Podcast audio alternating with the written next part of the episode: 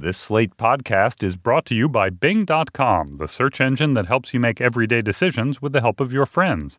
Now, what your friends like on Facebook is in your search results on Bing. Should you confront a texting driver? I'm Emily Yoffe, Slate's Dear Prudence advice columnist. I'm Slate's technology columnist, Farhad Manjoo, and this is Manners for the Digital Age.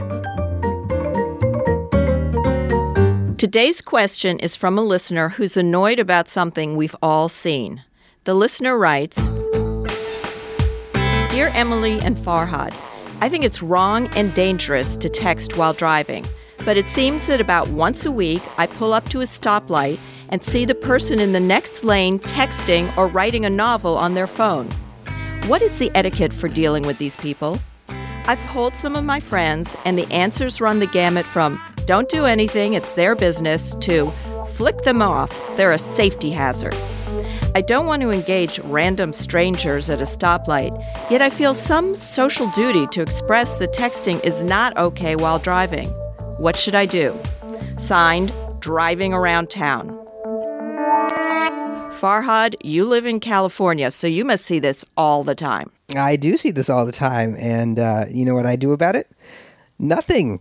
Um, I think the caller is being a busybody. I, it's not her business what people are doing at the stoplight in their own cars. I have two main problems with her kind of trying to intervene here. One is she doesn't really know if they're texting. They might be choosing a song on their iPhone. Two, I don't even know if it's that dangerous to text while stopping. They're not texting while they're moving. At a stoplight, if you're checking your email, I haven't seen any sign, and I can't even think of why that would be especially dangerous or any more dangerous than the millions of other things people do while stopped, like applying mascara or something like that. Boy, do we disagree. Uh, yes, I will grant if you're stopped fine, do whatever. But if you're actually stopped, you pick up your ta- your phone and start getting into texting, it's very likely in the few seconds you have at a stoplight or stop sign that you're going to be responsible enough to read a text, answer it, whatever, without doing this while driving. We see people doing it while driving all the time. I'm pretty hard line on this. I think fix your makeup when you get out of the car, write your novel when you get out of the car, send last night's joke from the Colbert Report when you get out of the car. And I think this person should not engage because I lived in California myself, and I remember many of the gun in the glove compartment stories when you tried to engage with the driver next to you. So I think this person should have the non emergency police number on speed dial and seeing the person continue to text while driving, press it without getting into a long phone conversation yourself and say, here's where I am, here's the car, here's the license. This person's texting while driving. Oh, I let me say first, I want to strongly say that I, I don't think people should be texting while driving, while the car is moving.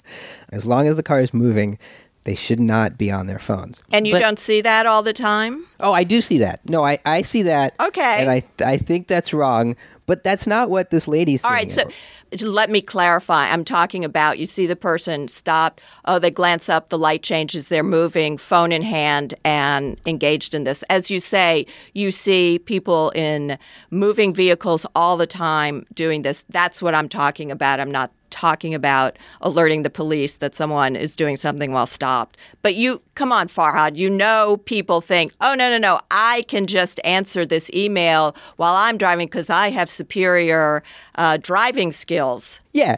And I, I agree with you on the calling then, although. I, I would say that you should make a call when you notice poor driving, when you notice erratic driving, when you notice, you know, it's easy. I think people know how to spot drunk driving texting driving is a little harder, but usually I notice people just drive really slowly. They try to slow down or try to um, they maintain.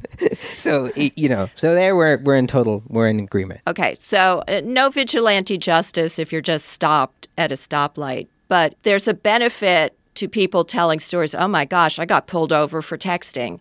It might make some small dent in what is really a terrible problem. I just I don't think I would make the call on someone who you know, I just spot using a phone because I, I just don't know what they're doing, and there are a number of things that are fine to do according to the law. But if somebody takes your advice, I think that could help. Uh, but I don't think it's really going to solve this problem. I mean, I, I guess my feeling about texting while driving is that temptation for many people is great because of I, you've written about this. We have this addiction to staying in touch with people, to communicating, to checking our status on Facebook all the time.